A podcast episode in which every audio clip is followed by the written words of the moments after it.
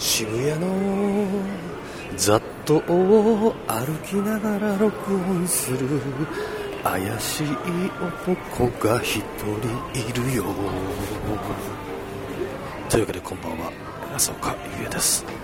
2月11日土曜日第6回目の放送となります。一人ブツブツ歩きながら喋っている怪しい男。通行人がかなりやばい感じで見ております。そして今は渋谷のスクランブル交差点。本当にいろんな人がいます。さすが渋谷です。福岡も土曜日あたりはこういう感じなんでしょうか。とりあえずもう第6回目となりますといろいろ勝手も分かってきました。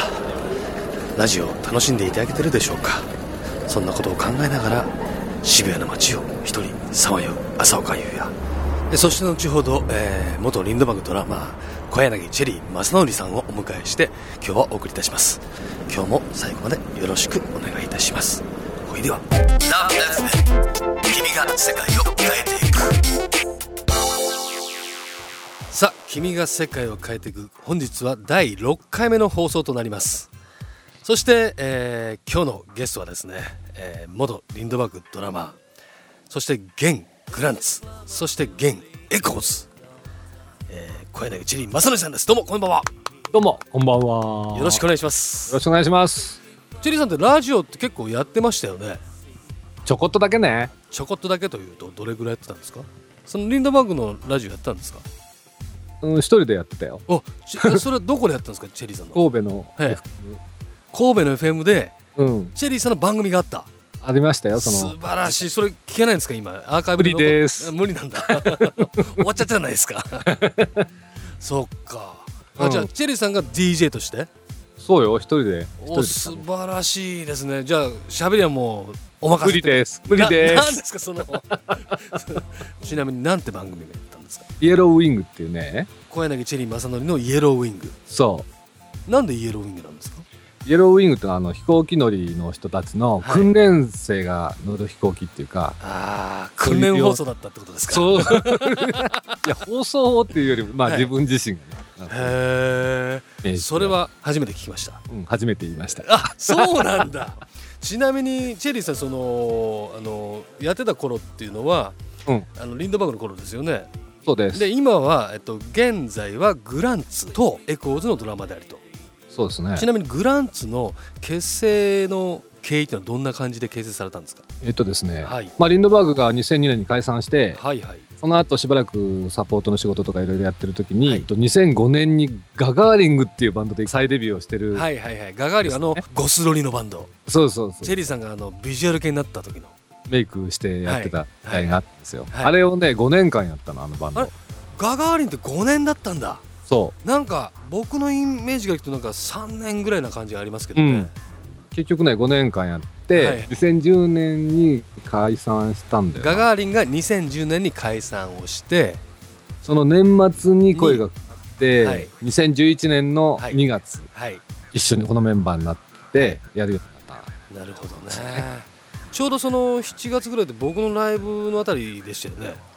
でた確かどっか行く時にあの、うんチェリーさんの車の中で聴かせてもらった記憶があります。はい。あの東名高速ビャーッと走ってる時に激しいって言ってた記憶なんか聞きな聞きながら疲れてたよな。そんなことないですよ。でもだってあれこれあのこのアルバムだって1日で撮ったんだよとか言っててもうツーバスドコドコしてて。あドラムね？ドラムは5曲を1時間で録ったの、1時間。それチェリーさんだからできるわけですよ そんないい加減な作り方してるわけもちろんもちろんわかります。よ いやいやいやいや。ちなみにチェリーさんドラム歴何年になるんですか？あそれはプロになってってこと？をいやまあ始めてからでいいですよ。始めてから、はい。始めてからはね、はい。378年経つかな。そういえば。378年。経つね。すごいですね。僕が実際にチェリーさんと初めてお会いしたのは僕が18歳の時です 50, 50年前ぐらいいやいや何ですかそれ。1987年かなんかのうん。キリンのライブアワードというコンテストありましたよね。懐かしいよね、えーそこに、えーチェリーさんがカーボーイズというバンドで叩いていてその頃チェリーさんはあのいつもテンガロンハットがトレードマーク。それを見そのバンドを見てもううん。かっこいいと思って、まあ、僕はお声掛けさせていただいたんですけどもはい。その後にだから結局チェリーさんにお声掛けしてやっていただけるようになるまでなんだかんだで十何年か経ちましたよ。そういうことそうですだよね。よねその間だからまさかチェリーさんが僕とやってくれるとは思わないな思えないなと思ってるところで、まあ、田辺俊野がたまたまチェリーさんとよくやっていて、はいはいはい。チェリーさんやってくれるから頼もうよ頼もうよ。いや無理だよ無理だよと思いながらも、まあ、別の某飲み会で会っていてそこで ダメ元でお願いしたら快く受けていただきもうでもチェリーさん僕のサポートもだいぶ長くなりましたよね。一番最初っていつでしたっけ？あーんとね。2006年ぐらいですかね。詳しくは覚えていないね。なんか出会ってる時とさ、はい。やってる時っていうのがなんかちょっとごちゃ混ぜになってるんでなんとなく。そうですね。でもその頃の印象と僕の印象変わります？変わってます？そのいやいや全然。その18の時会った時の僕と18の時の UX は覚えてない。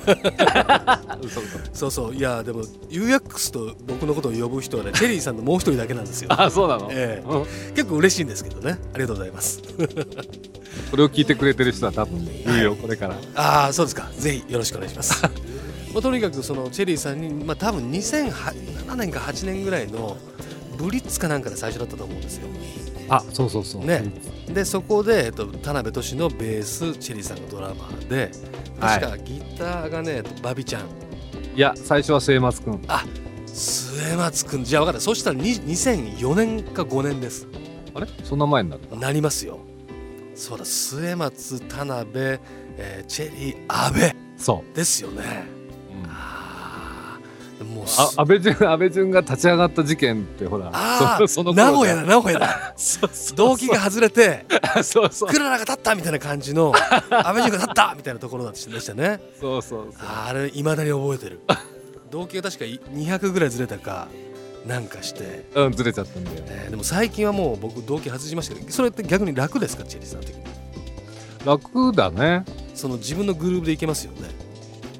うんまあどっちもどっちかな。どっちもどっち。UX サウンドに関しては。ああなるほどね。結構やっぱさ UX って、はい。その動機ものがあってのノリっていうのがあるんだよね。ありますあります。はい。そ随分。だからもう自分の中でこのテンポこの曲はこのテンポっていうのがしっかりはい。ら良くも悪くもはい。アナログになった時はそれがね、難しい。ある意味なるほどね。そのじゃあチェリーさんがそのサポートする際にい一番気をつけてるのって何ですか？気をつけることはやっぱり歌心ですかね。素晴らしい。ありがとうございます。なんちゃって。そうか。でもグランツの場合はだいぶハードじゃないですか、はい。あのツーバスとかとかツカツカツカツカツカドロドロドロドロもうずっと16叩いていやいや一瞬だけで使うのでも。一瞬だけですか？でもそれあれの時も、うん。僕の時も歌心っていうのはやっぱ変わらないものなんですか？基本は一緒だよ。その時のノリって例えば僕の、例えばテンポ120タッタッタッタぐらいの曲とツクタクツクタクツクタクツクタクツクタクって時のノリのその歌心ってどこにあるんですかねその辺僕聞いてみたかったんですよああでもそのメロディーがずっと駆け巡ってるからね要するにじゃゃあ頭の中で歌いながら叩いてるってことそうそうそうただもちろんそのシーケンスがねええあのブランチ全曲なんではいはいはい。全曲クリックありでやるから。クリックがじゃあテンポ230とかでなってるんですね。経験ないけど。えい最高に速いやつってすごい速かったじゃないですか。でも200ちょっとぐらいかな。200結構速いですよ。ちなみに皆さんあのラジオを聴きの皆さんテンポ60が1秒ですよね。そうだね。テンポ120が0.5秒ですね。てっそうだね てってがだから200っていうとてってってってってってってなりますよね。それを8ビートで叩けみたいなね。腕の筋肉つりますよねその場合ね。いや疲れるよねそれは。でもそのよく僕ドラマーによく聞くんですけども裏乗りが大事だって言うじゃないですか。うんあはいうんあうんあうんあみたいなやつ。はいはい。歌いながら歌裏乗りって結構難しくないですか？もうその時はね、え一緒になってるよね歌と。歌いながら乗りながら。そのでも自分のリズムの根幹ってどこにあるんですか？例えば僕歌を歌う場合は胸のあたりから頭を通して頭の上からこう口を出しに出してるんですね。うんうん。胸からこう頭突き抜けて下ろして口から出す。知らないでしょ知らないでしょ。いや見えてたよ、またまたまたちなみにだからそのリズムのうん。その出し方としてシェリーさんどっから出てきてどうやって出してるんですか？よくね、はい。ドラマで言ってるのは、はい。腰がメインっていうことがよくあるの。やっぱ座ってるでしょドラマ、はいはいはいで腰掛けてるし、はい。両手両足を動かすのでうんうんうんやっぱり中心となるのが腰とかお尻のはい。辺にかけての。はい。要するに仙骨のあたりですかね。腰の一番端っこの骨のあたりですかねあたりが中心になって多分、重心を抑えつつはい。そこでな一緒にこう乗りながら。でもはい。もちろん体全体がそれにこうはい。合わせて、はい。まあ、刻んでるような意識っていうのはあるけどね。いやチェリーさんのはなんか流れてるんですよちゃんと。ドラマにもうんいろいろタイプがありますけどチェリーさんはなんかね自然に聞こえるんですよ全部。なるほど。ええ。自分ではどういう評価をしてるんですか？よくわかんないんだよね自分。ね。そうやって言われるんだよねでもよく。特にボーカリストの人にさ、ええ。歌いやすいとか。シェリーさんは歌いやすいですよすごく。歌心を出してるからですかね。まあ歌は聞くよねやっぱり、ええ。そのドスパスドスパスの時の意識としての順番としてあるわけですよ多分。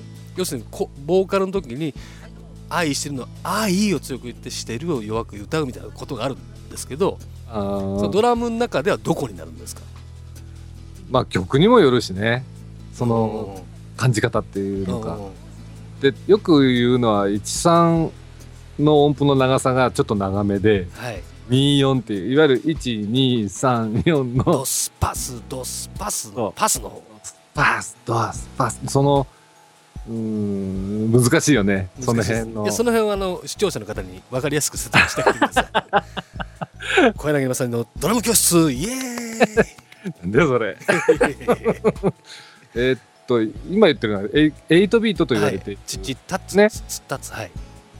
の基本的にはやっぱり24 13拍にバスドラが入ってはいはいはい24拍目にスネアが入ってくるっていうのがまあよくあるはいと、でその間にハイハットみたいなライドシンバルみたいなハイハットがチッチッチッチッってきて、はいドッチッダッチドッチッダッチってくるような感じの、はいでそれでうんと1拍目2拍目3拍目4拍目って全てが同じ長さかっていうとそうじゃないっていう。八分音符じゃなくて四分音符じゃなくてはい。全くの支部なはずなのに、はい。感じ方がね。はいはいはいはい。1がちょっと長くて2がちょっと短くて3がちょもっと長くて4がちょっと短くてとか、はい。って感じながらやると、はい。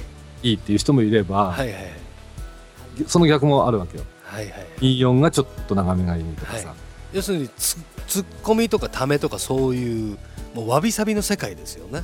もう、うん、感覚がねそれで変わってくでるんで。もチェリーさんはだいぶジャストだと思うんですけどね。その24そのスネアのバシッと来てほしいのにバシッと来てる気がするんですけどね。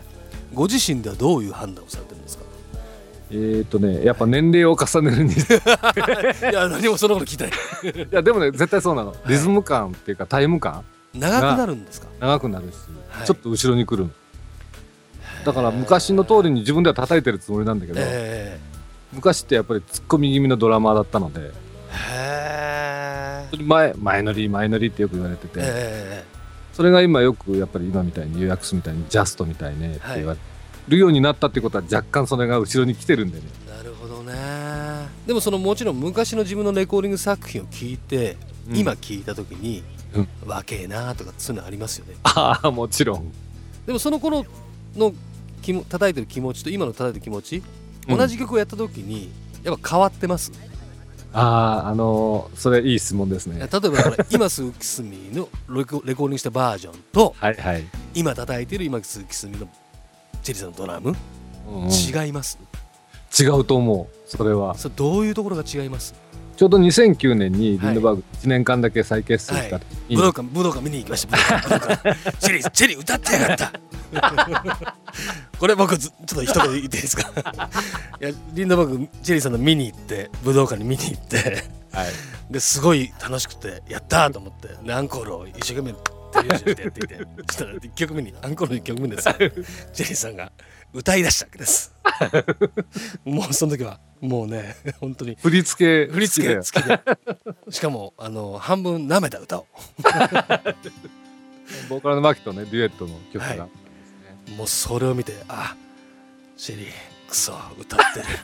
もうものすごい嫉妬で。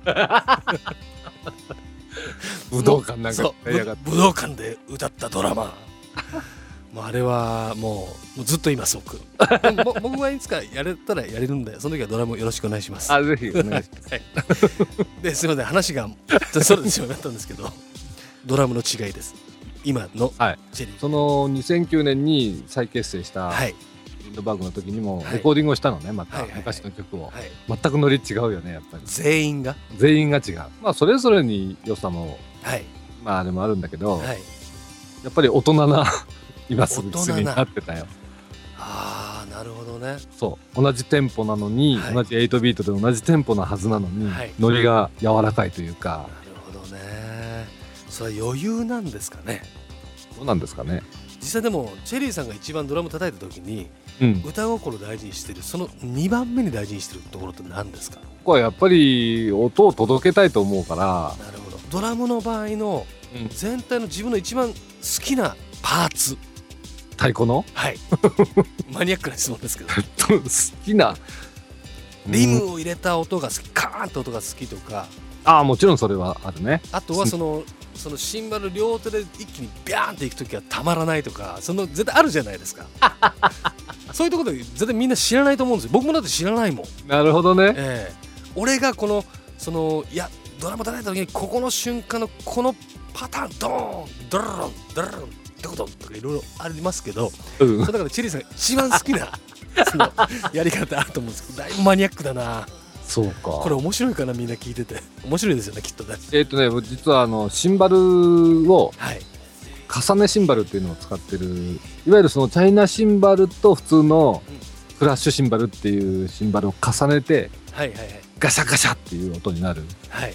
でそれが口径の大きいやつと小さいやつと2セットある。はい。で小さい方のやつはもっとガシャガシャガシャガシャっていう感じで入ってくる、はい。そのシンバルを使う時の、はい。なんつうんだろうな。雰囲気がね好きなの自分では。とっても。結構僕リクエストしましたよね。これ使ってくださいとか言って。うんうんうん。で僕も好きなんですよあれ。そうそう。あれはもうかなり長い間やってるよ。そういうの聞かないとわからないもんですね 皆さん楽しんでますか？あっけわかんないだろう。いやいやいやいや。ドラマーにそういう話ってほとんど聞かないじゃないですか。こういう機会でもなければ、ね。段の話の中でチェリーさんちょっとどの瞬間が好きですかってあんま聞かないし。逆にチェリーさんに予約するどの歌が好きとかって聞かれたこともないし。どれが好き？いや僕ですか？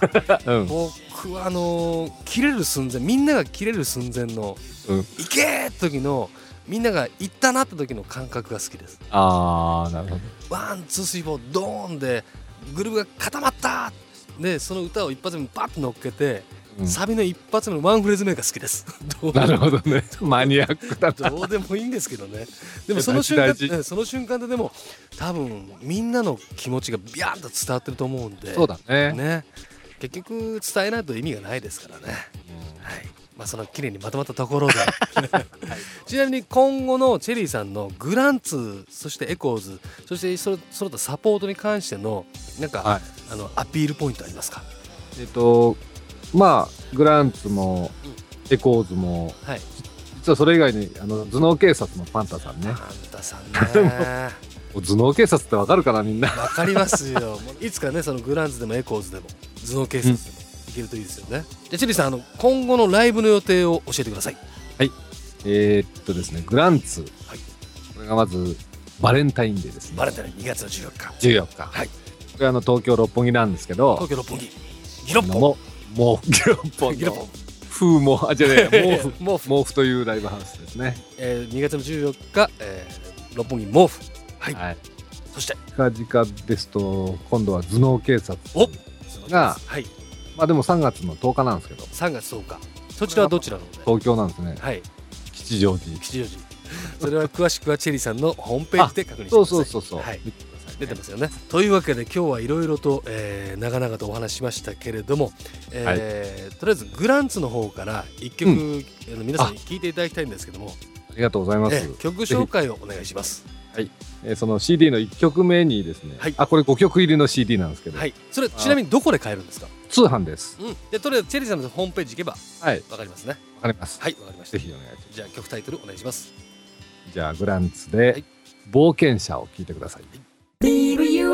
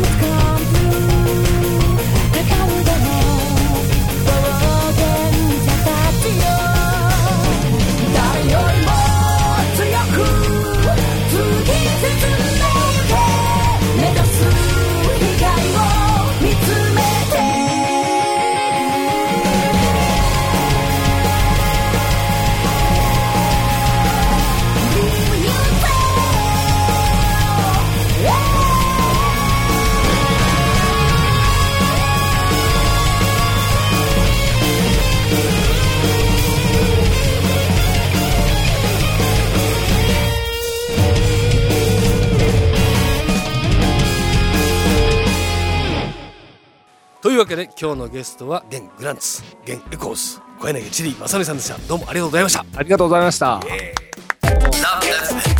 君が世界を変えていく。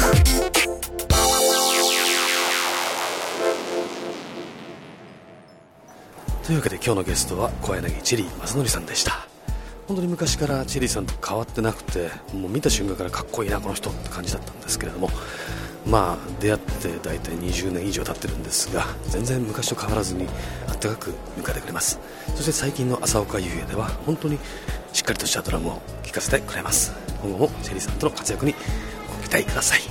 というわけで今日はですねチェリーさんの、えーパートがだいぶ長かったのであと1曲かけてお別れって感じなんですけどもね、まあ、そういう回があってもいいんじゃないかと思いつつもこう渋谷から一旦、えー、お別れしましょう。ほんではまた後で。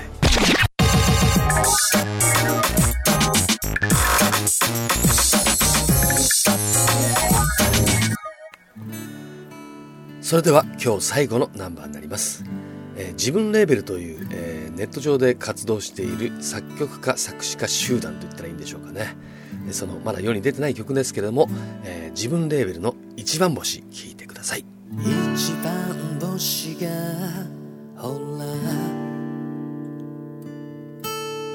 ほら空に輝いている。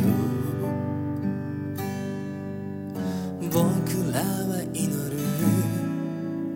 この世界が明日も続くように。悲しみばか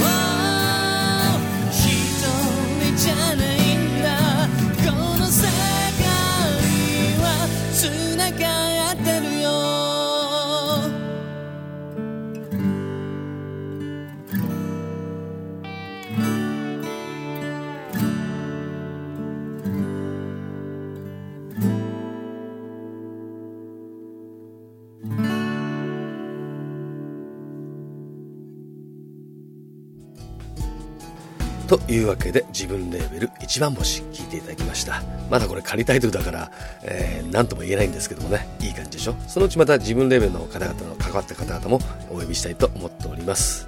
とか言ってる間に時刻は23時、えー、50何分かになっておりますね。この番組では皆さんからのお便り、メッセージ待っております。宛先は 761-lovefm.co.jp 761-lovefm.co.jp まで、懸命に朝岡優也、または君せかと入力して、どしどしお便りください。というわけで来週もまたゲストをお迎えしてやっていきたいと思っております。とりあえず今週も楽しんでいただきましたがまた来週もよろしくお願いします。この時間にお会いしましょう。お相手は朝岡優也でした。どうもありがとう。おやすみなさい。君が世界を変えていく。